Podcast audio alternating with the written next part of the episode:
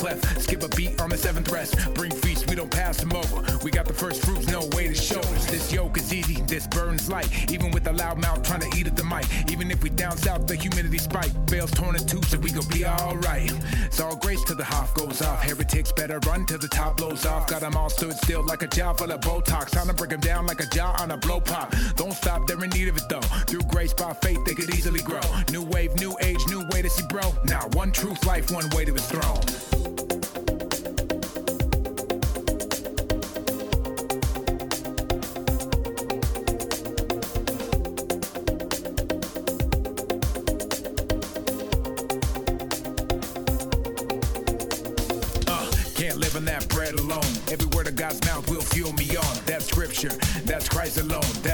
Alone. That's faith alone. All glory to God, cause that's His alone. Since the land's been slain, we can each belong. The Lord is my strength, my peace, and my song. It all lay it all down at the feet of His throne. So relax, got it still in control. He knows every care, every fear that you hold. He knows every hair, every need for your soul. Nothing new around here, this story's been told. Bet you feel weak and your life is in tatters. With bruised feet, your body is battered. You can't reach, trying to climb up that ladder. Sit back and hold fast to Messiah matters.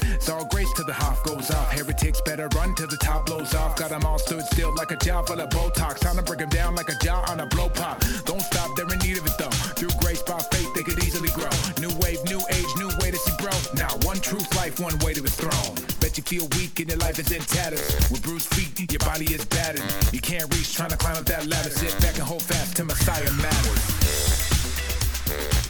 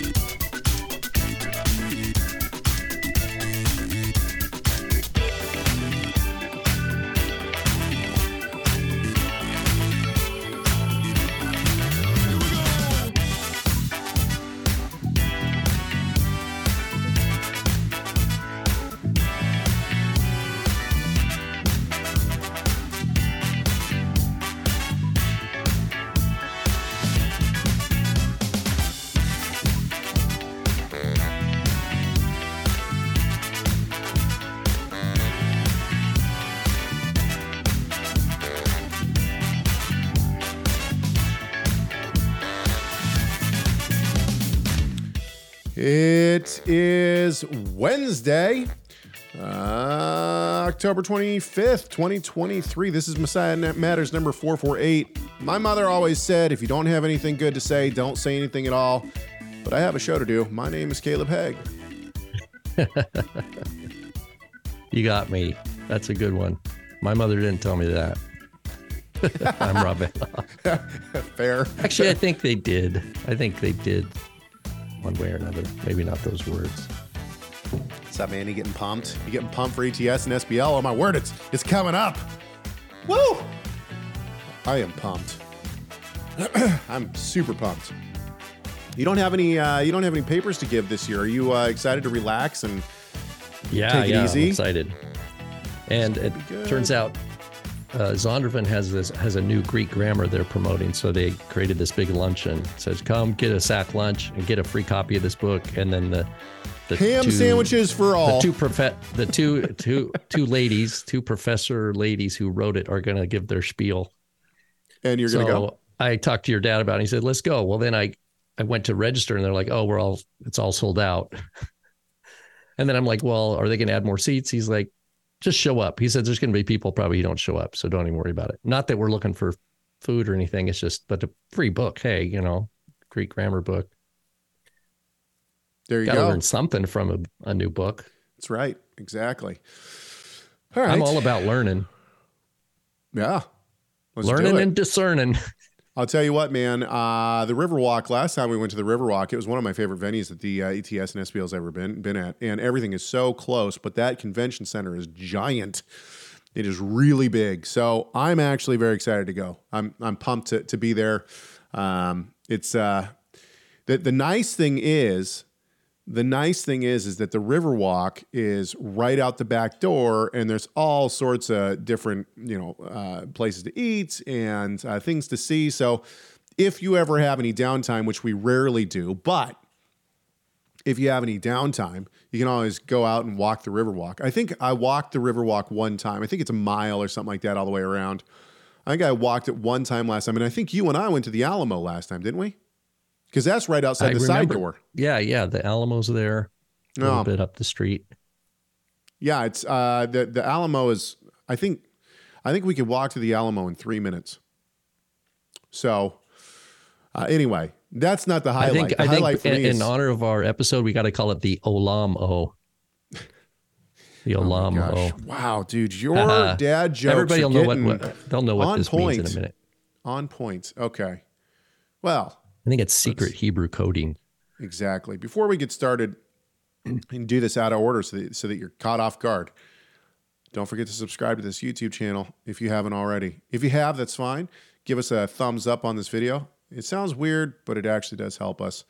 And uh, we appreciate it. See chegg@torahresource.com. C-H-E-G-G at torahresource.com. That's where you can send emails, tell us whatever you want to, and send us show topics if that's your thing.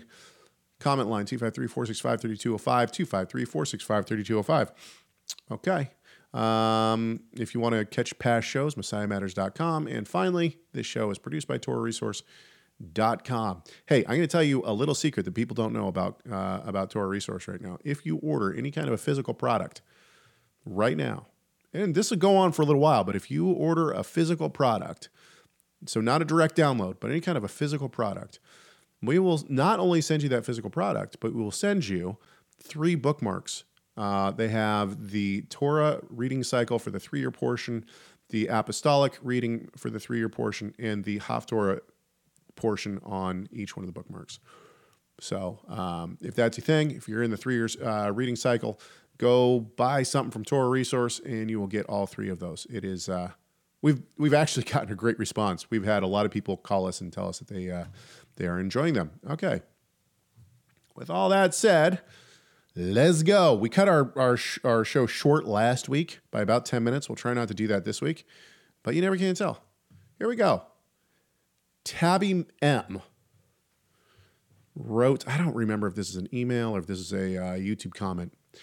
They say, I appreciate the conversation around 33 minutes regarding good works, including that of the Torah and establishing sanctification. This is on a video, so this must have been a YouTube comment. Sometimes I get confused because you rail so hard against the Hebrew roots, which I don't claim, and uphold the church. But the church paints, for the most part, that law is done away with. And if it's challenged, it's met with complete vitriol. Now, okay, let's stop for just a second. A lot of truth in this email so far. Yes, we rail against the Hebrew roots. And yes, in many cases, it, we uphold the church. We'll talk about that in a few seconds. Um, however, uh, I think that it depends on the church. It does depend on the, the church. To say that uh, if you say the law is good or whatever, or that we should be keeping the law, it's met with complete vitriol. That might be the case in many ca- in many uh, church establishments, and I'm not even suggesting that that's not the majority case. It probably is the majority case. However, there are many good churches out there that are um, at least semi semi pronomian, and uh, if not, are very receptive to the law. Um, so I understand what I understand what Tabby's saying here, though. Let's keep going. I'm curious what aspects make you uphold the church's shortcomings over that of the Hebrew roots. I see it as both are wrong in aspects, but to believe God's instruction is wrong to follow seems like a big error to not uphold to the same standard. You don't need to reply. I just enjoy your guys. Well, we're going to reply. I Hate to hate to tell you that. Okay, here we go. So, the question at hand: Why do we rail so hard against the Hebrew roots while upholding much of the church? I will go first. Uh, first of all, I think that the Hebrew roots is, I think we're closer to the Hebrew roots. So when someone is, what's a good analogy? When someone is defecating inside the camp, it's a lot easier to, to, to throw stones. Whereas someone is on the outskirts of the camp, um, it might be it might be less as as easy. But here here's the here's the other thing.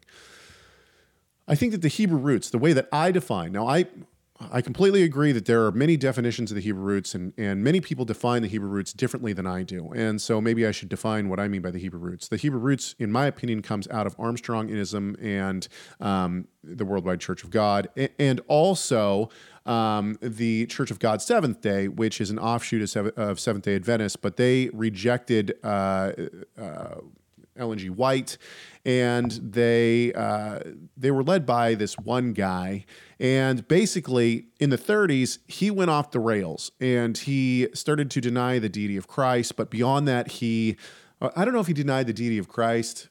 I think he became Unitarian. So anyway, um, but his name's Dodd, by the way. Uh, beyond that, um, he became a sacred namer in the 80s what you have is you have these uh, groups kind of coming together after armstrong falls apart and you have the formation in the first uh, time that the term hebrew roots is used is in the 80s this is right about the time that my father is, is coming into the messianic movement. I see the messianic movement and the hebrew roots movement as two separate movements. And so why do i rail against the hebrew roots movement? Well the hebrew roots movement i believe has given up on uh, for the most part. Now there are plenty of great people sitting in the pews within hebrew roots churches or synagogues or whatever you want to call them but ultimately, the Hebrew roots movement, in my opinion, has uh, started out of heresy, which is they've given up foundational doctrine, such as the Trinity, such as a firm uh, foundation of the 66 book canon. Um, they have brought in all sorts of heresy, foundational heresy, such as uh, sacred nameism, uh, Hebrew word pictures.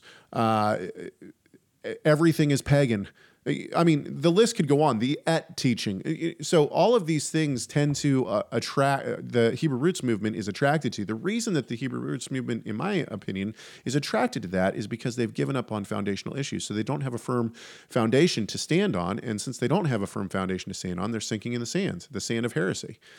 Now let's go to the church in my personal understanding, the church has made some huge heretical moves. I completely agree with that. And I would also uh, agree that it is possible that we that I personally have overcorrected. In other words, maybe I rail against the Hebrew roots movement too much, whereas I don't rail against the church as much. In other words, maybe it's off-centered, and I will I'll be the first to say that that's definitely the point. I'll give you an example of this in a few minutes, but. Um, when we look at the church, the foundational doctrine is there.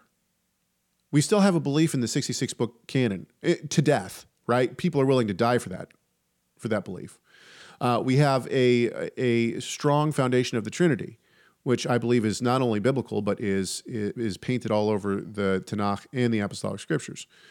Um, and so, with these, in my opinion, are core doctrines that uh, that the church stands on. And I believe that the prophecies tell us that God has called people who are not His people, that is, people who are not Israel, he has called his people. This is the Gentiles. Throughout history, we have seen that the Gentiles have been uh, floated, the remnant of Gentiles that believe have been carried along the waves of time by the church. Now, I don't understand why God would do that. And the Catholic Church at that.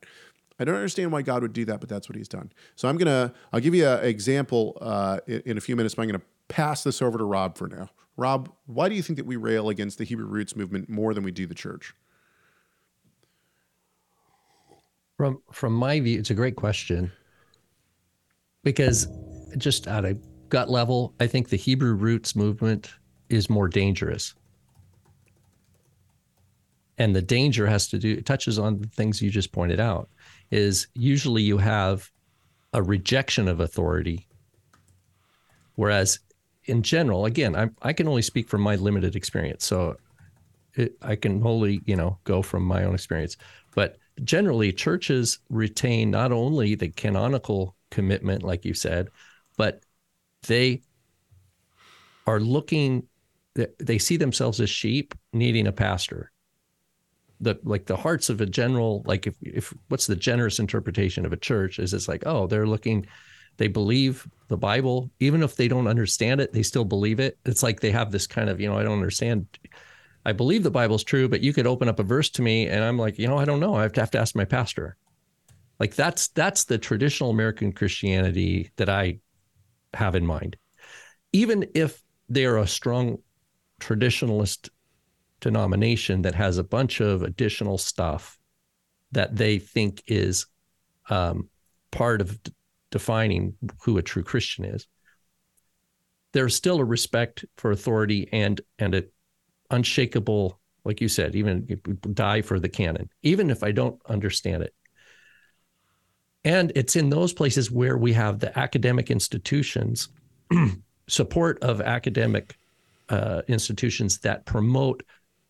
Of course, I'm talking in the more Protestant side of things, learning the languages. You know, this is the big, big, uh, the wake of the Reformation is right. importance of learning the original languages, manuscript studies, uh, building lexicons and grammars, all this kind of stuff. Um, the Hebrew roots is a different kind of beast. The Hebrew, in my experience, uh, there's no respect for authority. There's only suspicion of academic institutions, although there is a privileging, oddly, ironically, of Strong's Concordance and uh, Hislop's two Babylons, um, you know, Thayer's Greek lexicon, you know, things like this. Why? Well, because they're over 100 years old and they're they're uh, public domain. So someone can do a bunch of reading at no cost to themselves because these these resources are available and invent their own system of meaning. And so in my experience the Hebrew roots is a competition of people, individuals who are unshepherded to come up with more and more creative got uh, kind of mind-blowing interpretations to try to get people you know to justify leaving, not being part of the church. And there's no willingness to die for the canon, right? There, there's the idea of um, a free idea uh, or a free freedom of ideas, right? Oh, you know, oh, you could come, we're going to bring you in and you teach that, you know, the Jubilees, oh, the book of Jubilees, you know, or the book of Enoch, or all this, you know, that that is a a core, you know, calendar, questioning the calendar. You know, lately in some of the circles I'm in, people in this mode question, they don't even believe the scribes. So, like, my question to them is like, well, where do you get your Bible? You know, because they're like, oh, the scribes changed this, the scribes changed that. It's like, okay, so do you have like a secret tradition of the Bible that you're able to judge these, you know, like where do you get your information? And so in a way, Hebrew roots is more of a do-it-yourself folk religion, where uh, where you just scrounge you scrounge it's, the it's internet a, for resources to build. Choose, choose your it's own like adventure. a homesteading. It's like homestead. Like Hebrew roots is homestead religion. It's like you don't, you know, you have to use. There's an old barn that's back rickety. It's like, oh, I'm going to salvage some of the lumber and build a chicken coop or whatever. Like it's that because uh, it's independent. I don't know if someone comes along and tells me that I'm reading this wrong, how dare they? They don't know what I've they don't know what I've been through. Da, da, da, da. so there's like a it's a different culture. I think that you could say, and again, I'm speaking just from my limited experience, but I would say American Christianity and Hebrew roots are very different cultures. And to me, the one that has the poison is much more the culture that I would call Hebrew roots. It's much more. I'm not saying that the other one doesn't have problems. Um, anyway, that's that's probably so, why. But I but I would just say this: if you watch some of our mystery Bible theaters, like we we we don't just deal with Hebrew roots people. There's other strange stuff. We think everybody's wrong. No, so the, here's the thing: is that is here's the thing is that do I think that the church is is wrong? Yes. And if anyone's been on my Twitter feed recently, then you've seen I've been making a very strong case for where the for where the church is wrong. I think that there's institutional, um, I would even call it heresy, that stems th- thousands of years um, in the church. And I think that it's learned. So the point is, is that the reason that you have people who reject the Sabbath and the kosher laws is because they have learned from their predecessors why that is. It's it's become almost a new religion, and I, I I'll be the first to say that. Um, the the religion that we see within many uh, uh, of the denominations of Christianity is not the uh, religion. If that's what, what is going on with this thing? Why does it keep doing that? Uh, it's The not the AI religion. AI likes you, Caleb. I guess so. Um, the uh, the oh now I'm frozen. What is going on? The religion of the Bible is not the religion uh, that we find within many denominations. Hang on just a second, guys. Let's see what is happening here to my um, thing. And but let's let's also say this. Let's also say that the uh, that oh man, I'm I'm frozen all over the place. Um, w- uh, let's also say this. Let's say that the uh, when it comes to the Hebrew roots, boots on the ground is a little bit different. When I uh, and I have gone to uh, Hebrew roots gatherings recently, um, and when that has happened, uh, it's uh, I, I have no problem fellowshipping with uh, people, but uh, it's I think it it's because the people in the pews are not necessarily always as vitriol as the uh, people you know people behind keyboards. Um, that's what I'm going to say. Okay, um, Rob, I'm going to try to fix my camera here. See what we got going on here. Do we have anything else to say about that? Um, no, no. I, I I think Hebrew roots needs. I think there's a need behind it too that could be biased by our listeners and they ask that has you know, but but Caleb and I, I would say, don't lack even in our own experience. Apart from the emails and voicemails we get, we, in our own experience, we've seen the damage done by teachers in the Hebrew roots movement. So, in other words, the the the trajectory is helping Christians learn the Bible better, and then at the same time, you have uh, barbarians from the north trying to attack. You know what I mean? Right. So it's Yeah. like you, there are two different fronts for the one Torah view. Right. All right. I don't know if I'm going to be able to do this or not. This is going to look very odd, I think, to everyone, but I'm going to try to simply fix my camera real quick. Sorry, guys. Uh, da, da, da, we'll give you a different perspective here. Um, okay. I can't see anything on my screen. There we go. Okay. That's what you get. Um, that's what we have so far. Now look at that. Okay. Anyway um, let's move on to our next our next topic. I, I hope that that explains it for people. Um, ultimately, I but the the last thing I say on that. Sorry, my brain is somewhere else. The last thing I say on that is this: I do think that we overcorrect sometimes. I believe there are really good people, really uh, honest believers who are simply trying to do what the Lord wants. Um, and I and I honestly believe that within the Hebrew roots. And so I, I think that uh, I, the thing is is that once again back to the culture that, that Rob was talking about. There is a culture of I've been lied to, and since I've been lied to, I'm not going to believe anything.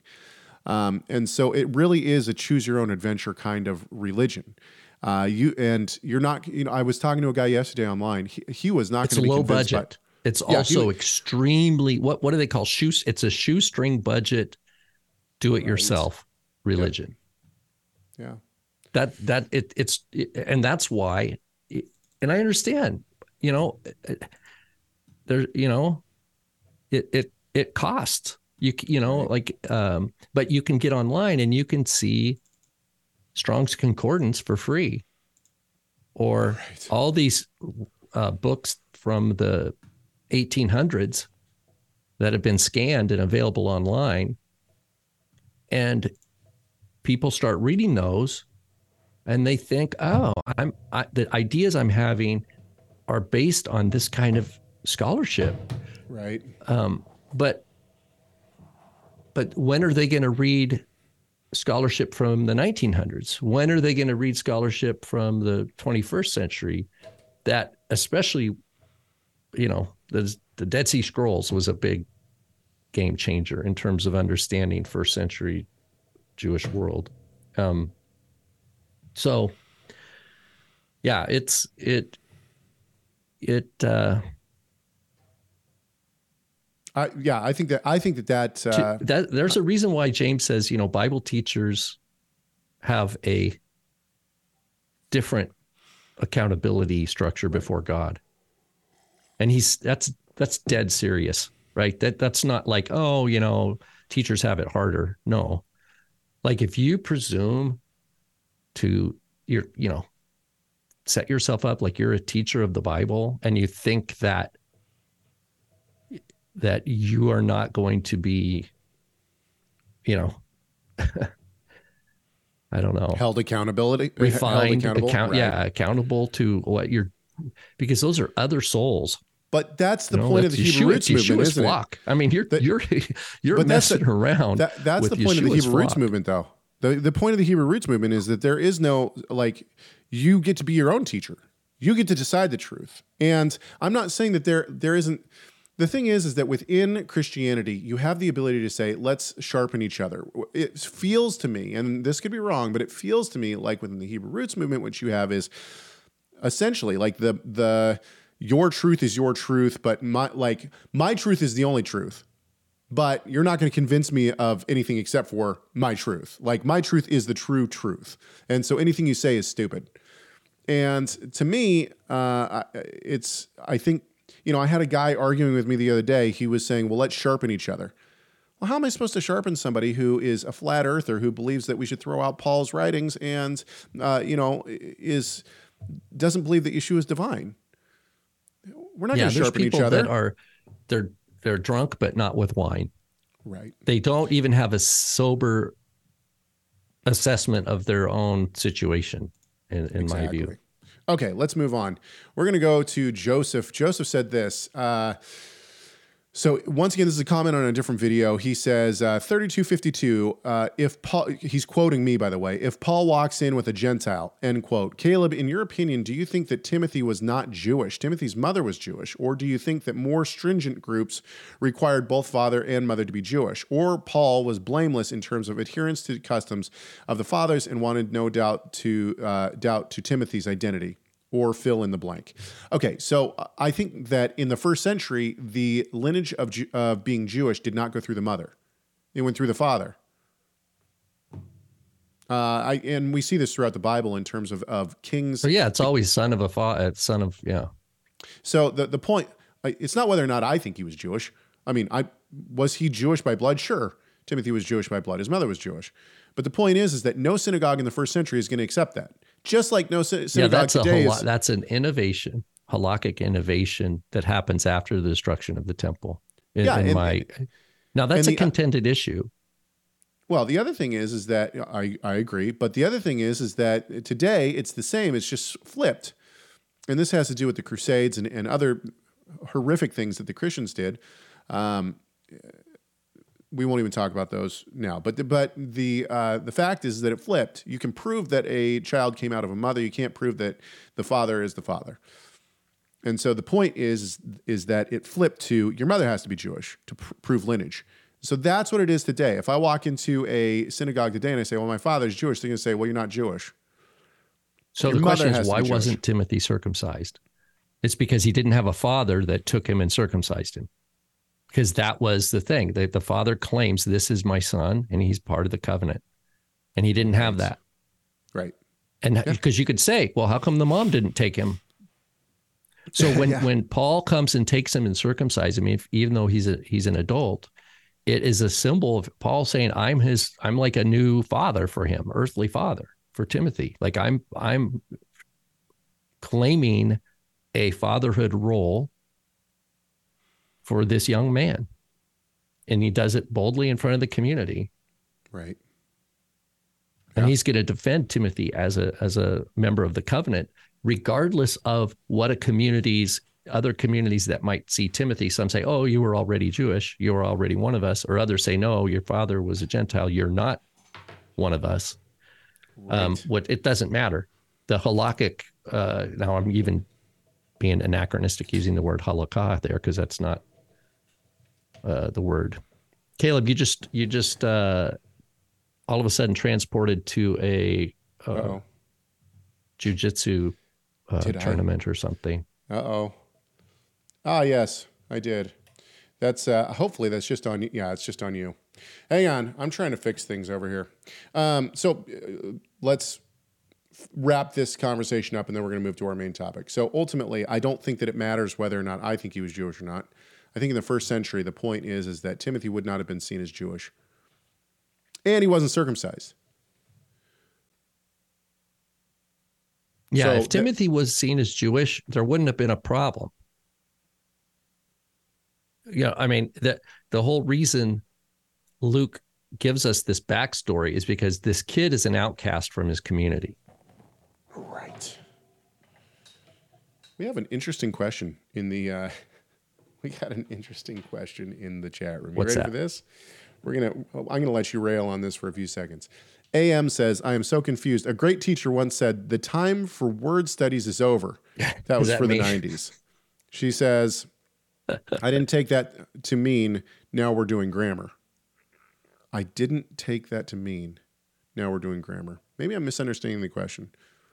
Um, so Well, if she's talking to me, I'm I, I'm I'm no great teacher. I wouldn't say that. I I would say, uh, I think what I meant is Strong's words. Like, I'd have to hear the exact quote of what I said, but I should clarify. What I mean is using the Strong's concordance as the key to understanding the Bible. Like that, it's like your Strong's concordance is all you need to um, because I see it all the time. I have people email me, you know, and they'll give Strong's Strong's numbers next to words, like they have, and so they use a Bible like eSword or whatever that has every word tagged to a number, and then they're reading the Bible in terms of these numbers, which has created an artificial scaffolding. It's an artificial grammar that has nothing to do based on what some guy a hundred years ago coded each each or tagged each word in the Hebrew Bible and the Greek with limited knowledge of the languages. And you know, to this day, they, those Strong's numbers have a real strong traction. But the problem is if you don't understand the grammar, you can ask questions and then look to the strong the strong numbers tagging system as a method for answering your question and it will lead you down. It's it would be like it's like a pushing a shopping cart that the wheels are going "Eh," and it keeps staring to the side. But thinking that like you're actually you know making progress with the as it, acting as if you have a shopping cart that's got great wheels you know? But it's not it it's not. It's always going to take you astray. You need to have if you're going to be at that level you want to read the bible in the original languages you there's there's no shortcut. There's no shortcut. You got to you got to study the language. And once you study the language you're not going to use strong's concordance anymore. And if you aren't going to study the languages if you aren't going to look at the bible in the original languages that's fine too. Use the other approach which i suggested in prior videos. Go to the bible gateway website and read all the English translations of the verses that you're studying at the time. And you'll go, oh, okay. see, uh, I, I think it- that this. it, it, I it think puts you in both situations put you more accurately where you are, which is I- in a position of not knowing, I think that a some of this position of actu- going, I want to read the Bible. I want to learn something. Okay, you want to learn something? There's two paths. There's the path of reading multiple translations, and there's the path of learning the Bible languages. And those are two valid approaches available to believers. I think that I think that this comes down to a little bit the fact that Rob and I constantly are I mean I, I like daily we're being contacted, and maybe this actually goes back to our first conversation about Hebrew roots. We're being contacted by people um, that I would consider to be Hebrew roots who are sending us things about you know why we're wrong because of the Hebrew word pictures, or why we're wrong because of you know whatever. You know, I, I had this very long conversation with somebody the other day, and I said, "Look, you need to stop with the Hebrew word pictures. You need to go learn some Hebrew, and then come back and we can have a conversation." And he said, "How do you know I don't speak Hebrew?" And his whole interaction was Strong's Concordance, and uh, you know, yeah, it's various false confidence, various it's, things that it, work. It, it, it's false confidence. Like, what good does false confidence do anybody in the world, let alone inside the flock, Yeshua's flock? False confidence right. is is it's not sober mindedness.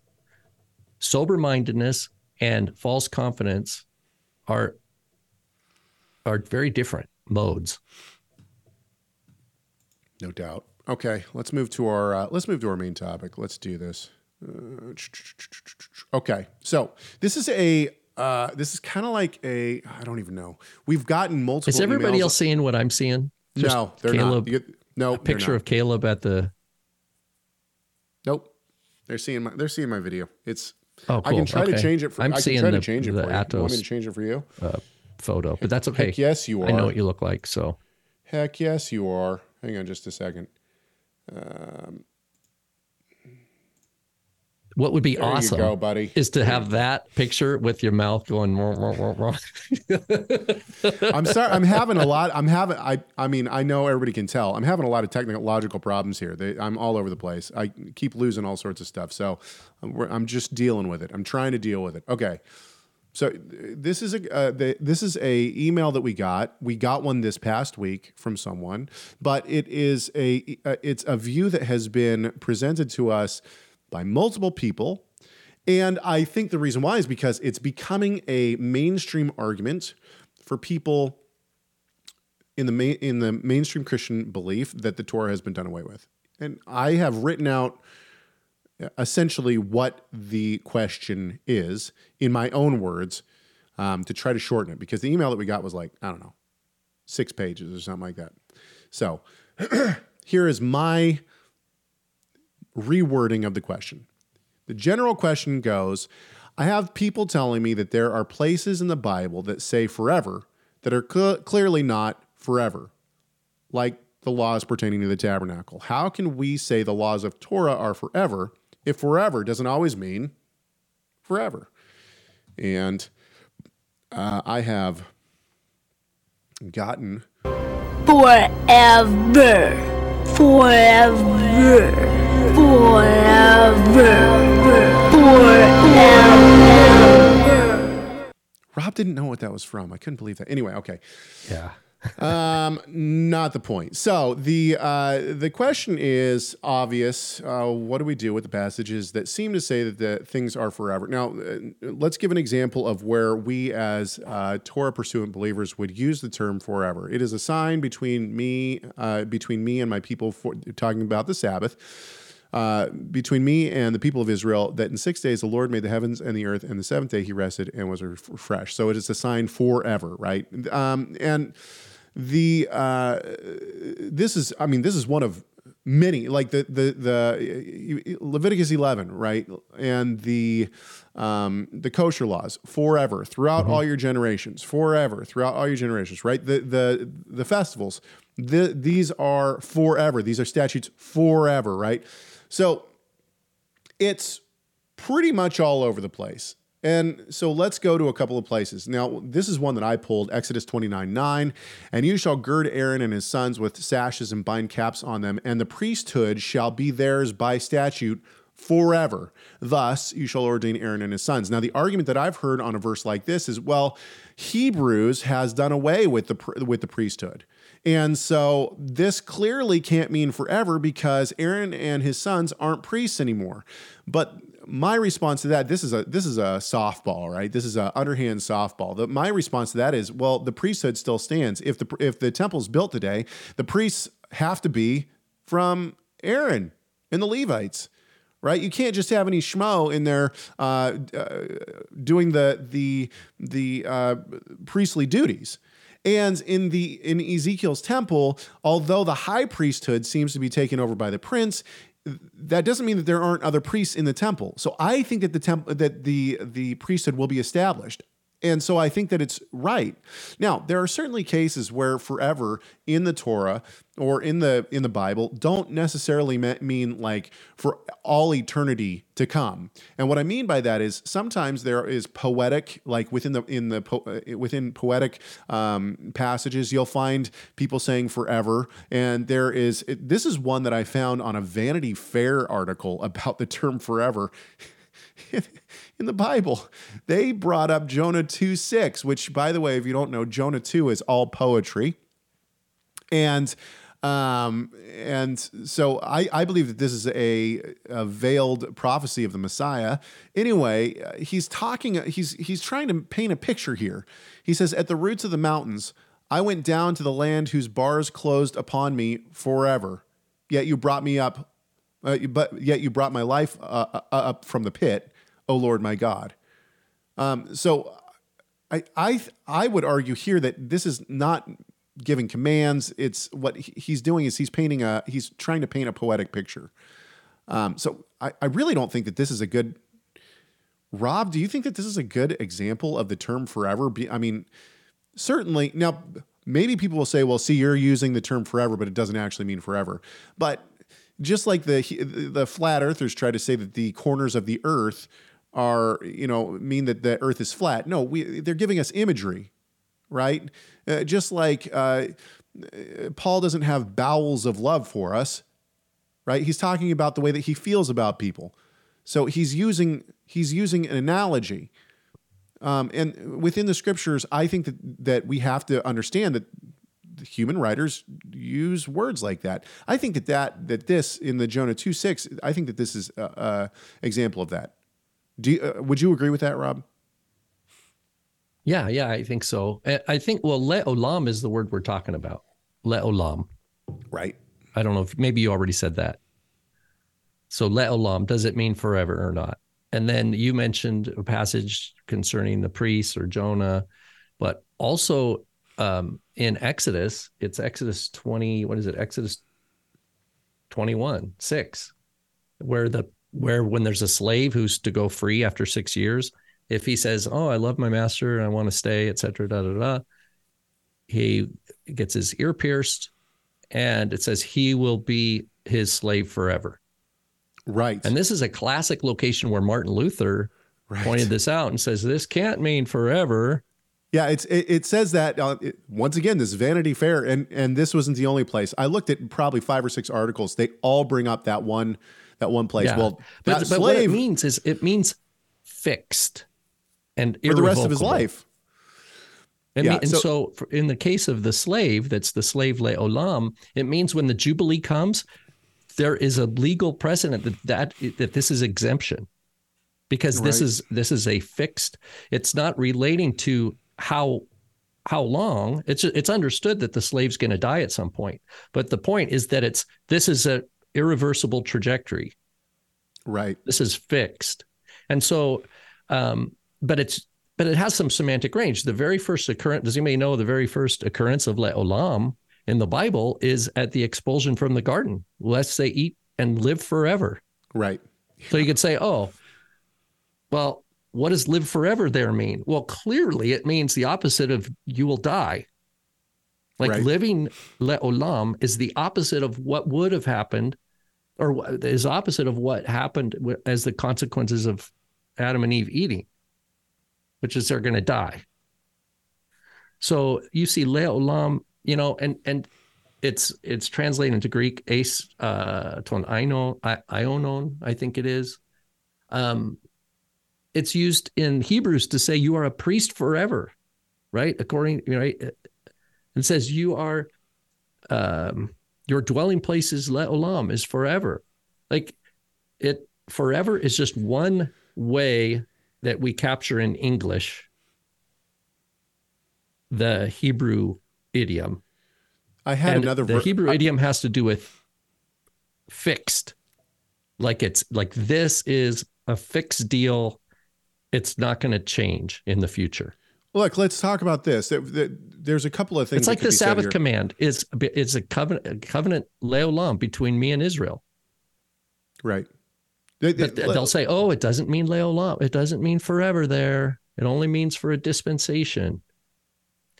That's that's a okay, let's talk that's about a that though, clever because tool. That's a clever interpretive tool for a, a someone who's weaseling out of. I agree. I I agree with you, but the, the, let's talk about that for a second. I think where this argument is going to make the most sense is in the world to come. In other words, are all of the laws of Torah fixed throughout eternity? Well, I would say yeah. I would say yes, but some people are going to say, well, if you look at like the laws of the tabernacle, they have all these laws about carrying this and carrying that and whatnot, and you know that that, that uh, the priests are supposed to do this, and there are places where it says they're supposed to minister in front of the the uh, curtain in the tabernacle forever. Well, I would agree that there is a time when that gets supplanted over to the temple. They are still they're still supposed to minister forever in front of the curtain, right? Now, could it mean that when Christ comes back and uh, you know we come into eternity with Him, that things change? Yeah, I suppose that they could change, and people are going to say, "Aha! See, so forever doesn't mean forever because it's going to change."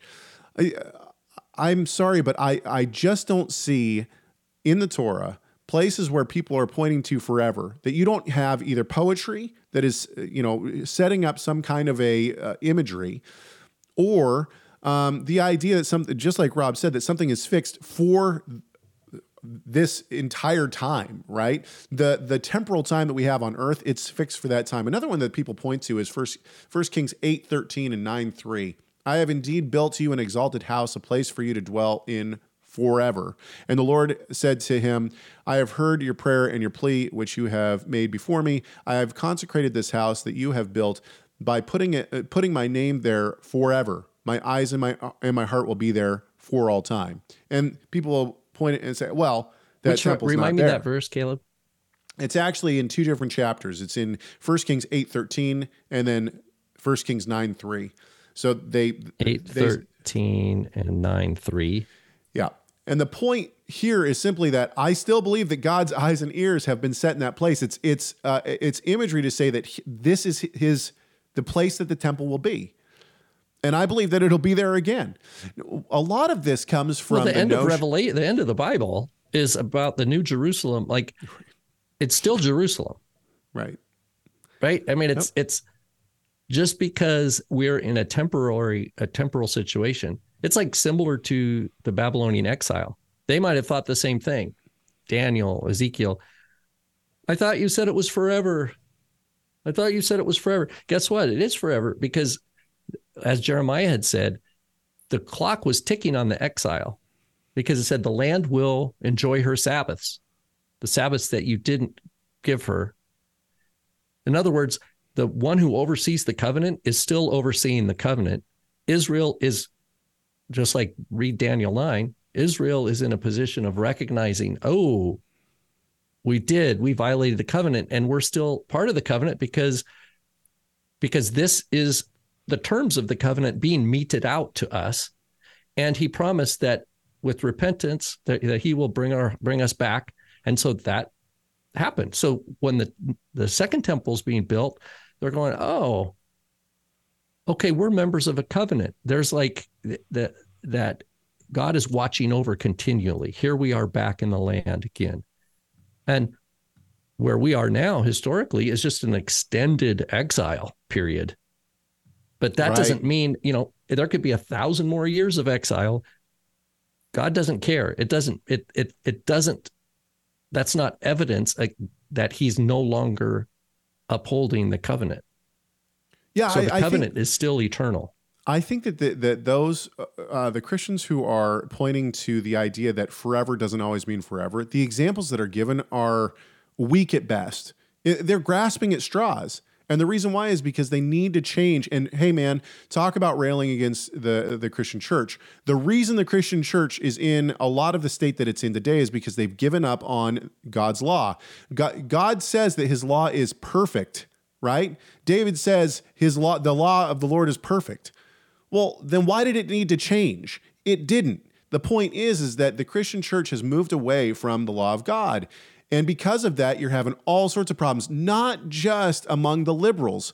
Mind you, it's it's against it, it, this is a this is a uh, a target for all churches, even the really conservative churches. You're having troubles. And the reason why is because you are not conforming to the law of God. Now, this is going to change. I truly believe that the prophecies say that the, that the Gentiles are going to start uh, keeping the, the Torah. We're starting to see this. And I think that uh, I think that the church, as it is today, is going to have to go through another reformation. There are people fighting really hard against it, man, really hard against it. And the and I, I continue to go back to another problem that the church has had. It's not just that they've given up on the Torah, it's that they have created this separate entity from Israel, which is the church. The notion that the church has replaced Israel or is somehow separate from Israel is, I think, one of the biggest theological missteps that has led to so much of this. Because what they can say is, well, then the Torah is for Israel, it's not for us. There's all different ways that they can wiggle out of different stuff. If we start to see that the new covenant was given to Israel and Judah and not to the Gentile nations, then all of a sudden we have to admit hey, look, when you become a covenant member, you become an heir according to promise, and you, bec- you enlarge Israel. This is the point. This is the point that I think the church has really, really gotten off on. And I think as, you know, I think that the Hebrew roots movement is actually a step towards Torah observance, which I think is is very great. I think that just like in the uh, in the Reformation of the 1500s, what you have is you have people coming to the truth, and they're still trying to rein in all of the people who kind of go off into left field, right? People leave the Catholic Church and they're like, "Sweet, now we're not part of the Catholic Church," and all sorts of errant doctrine happens, and so we're seeing the same thing with the Hebrew roots movement. I think that that's another reason, back to our first conversation, I think that's another reason that we're, we're pushing so hard on the Hebrew roots movement is to say, look, you guys are all over the place. The, the theological missteps are, are not, you know, far between. They are very close together. It's like and, this. It's like the hope that I see within like the Hebrew roots movement is the initial, if, if the initial impulse is, wait a minute, that comes from a, a desire to read the Bible more carefully and seeing kind of some crumbling edges around the traditions of men. That I'm all on board for that. But then what happens next is I've seen too many people go on the Indiana Jones crusade. Like they're going to find the lost ark of the covenant kind of thing. And they're going to do it by Hebrew word pictures and um you know ancient texts that the the Christians didn't want you to read and stuff like that, rather than actually going, oh, this is part of the tradition of uh, always reforming, right? This is this impulse is actually enculturated by the, the, the same spirit of the reformers. And now, okay, but what does it mean to be responsible in that position rather than lead everybody off the cliff, like just, you know, just run right off the cliff into a great ravine. You don't want to do that. It takes great care. And so you have to be more responsible than the church you're criticizing, not less. That's it's just the same thing. Like Yeshua says, unless your righteousness exceeds that of the scribes and the Pharisees, you're not going to enter the kingdom of heaven. That means whatever they're doing, you have to you have to get it. You got to understand what their number is. And you got to be you got to be more on top of it than them. It's not just a, oh yeah, those scribes and Pharisees, they're clueless. Don't listen to them at all. That's not what Yeshua said. So this is a a, a matter of stewardship and responsibility with recognizing the gravity of the situation of what it means to care for Yeshua's flock which is because the same view that says, wow, that these traditions are crumbling around the edges and, and there, there, there's a gap between what my church is doing and what's in the Bible. The very next thought would be, and I care for Yeshua's flock. They need good food. Right. And then it's like, oh, well, what is good food?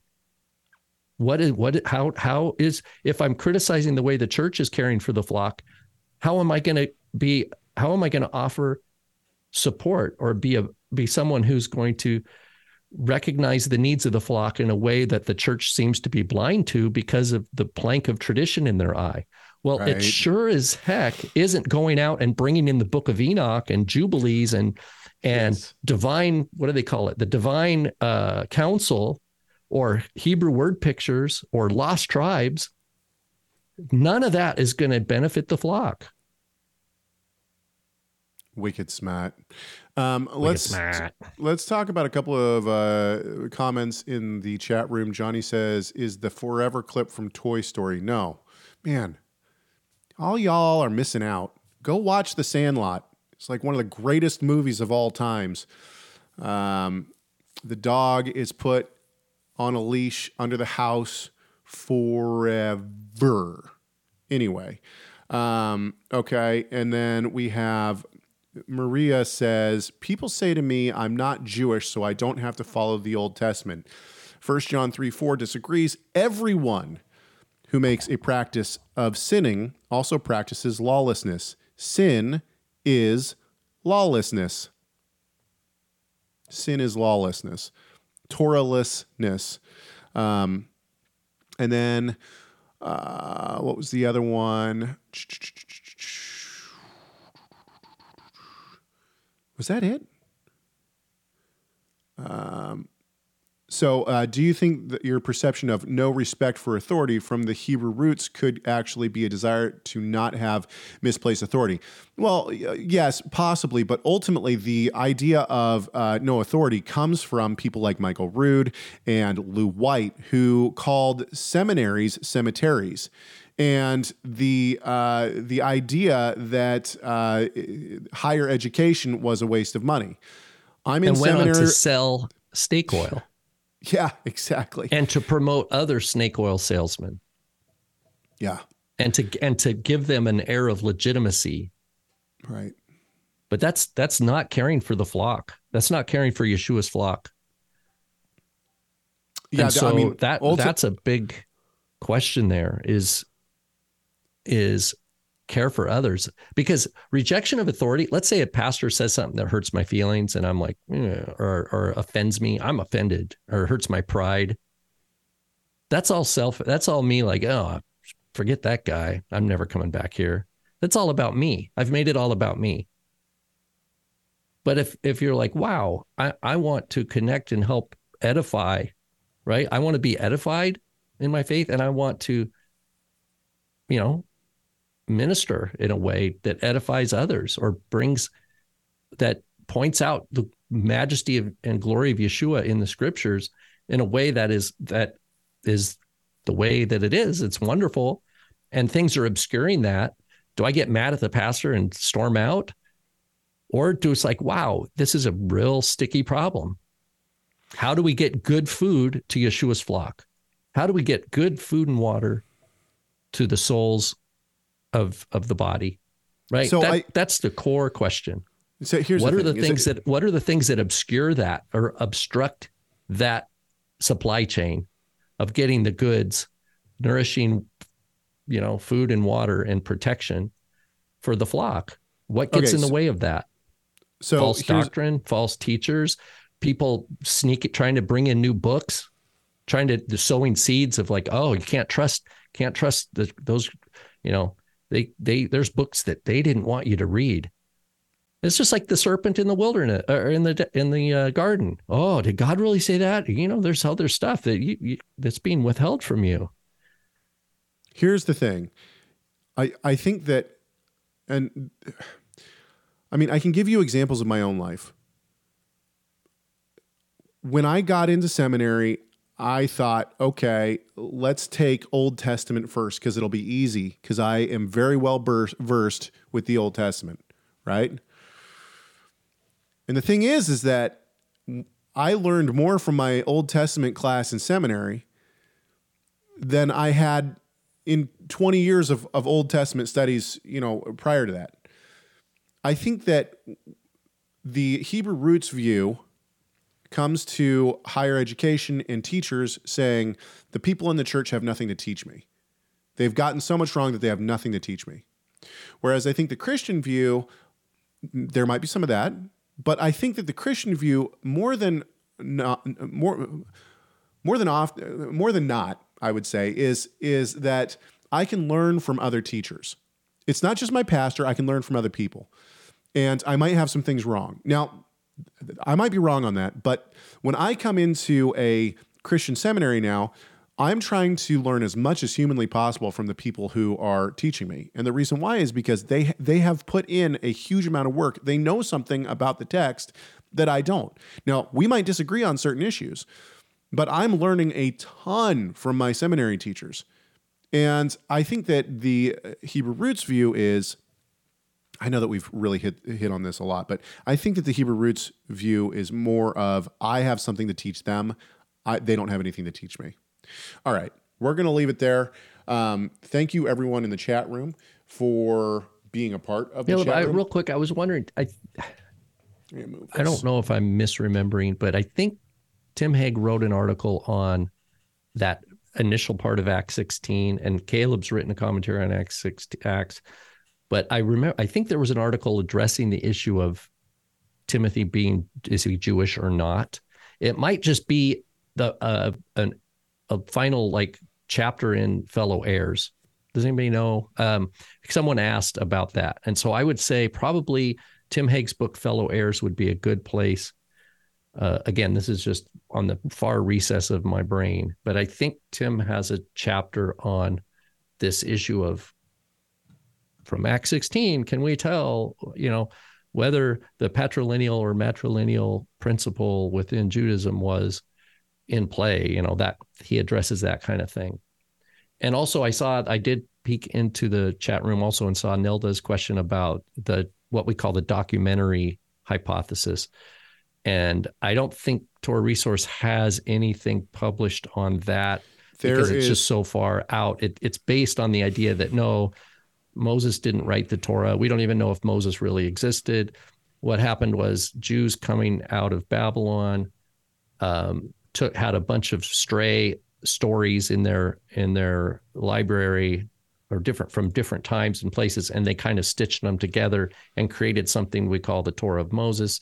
And it it really is a like a quilt. It's like a patchwork of all these different sources.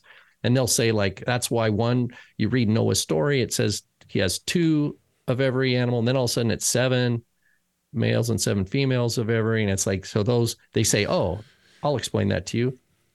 Those are two completely different stories from ancient times, and what the Jewish priests coming out of the uh, Babylon captivity stitched them together to make them one. Another is So- Genesis well, one is hey, one creation account. Genesis two is a completely different creation account from the ancient times.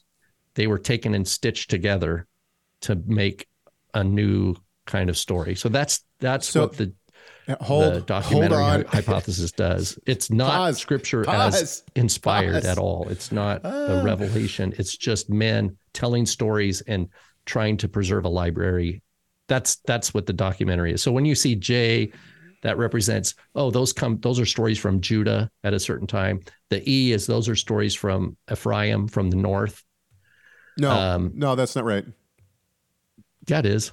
No, Oh, no, well, J Elohim. It, it corresponds to Yahwist and Elohist also, but it's Yeah. it, it it's the same thing because the Yahwists are the ones in Judea, Elohists are in the north, and with Ephraim, the priestly and the documentary hypothesis, uh, documentarians, which are or Deuteronomians. Sorry, all the letters are scrambling. It's alphabet So, soup. so the, there is a new book out called Murmuring Against Moses The Contentious History and Contested Future of Pentateuchal Studies by John Bergsma and Jeffrey Morrow. Um, I have not personally read this book, but I just bought it. And uh, apparently, the entire uh, point of this book is to dismantle and show a strong argument against JEPD theory. So um, I'm excited to read it, and I think Yeah, that, about uh, 20 years ago, a guy, Harold Bloom, wrote the Book of J. So he's saying, oh, and that was written by a woman, right? So he says the J source, which is what they call the Yahwist or the Judean source, was written actually by a woman. So then he sold a million copies or whatever. It's it's it's crazy, but it's not. Those are not people who are actually dis- disciples of Yeshua, in my opinion, that are Okay. that are advocating that. Now, maybe the book Caleb's talking about are people who are bringing a, a much needed response. All right. We'll be back next week. Don't forget to send your emails in. See how you get to resource.com, C H E G G at torahresource.com, 253 465 3205. It's 253 465 3205. Uh, yeah, we hope that this conversation has done at least one thing, and that is to glorify our great God and Savior, Yeshua the Messiah. Why? Well, you know why. Because Messiah matters.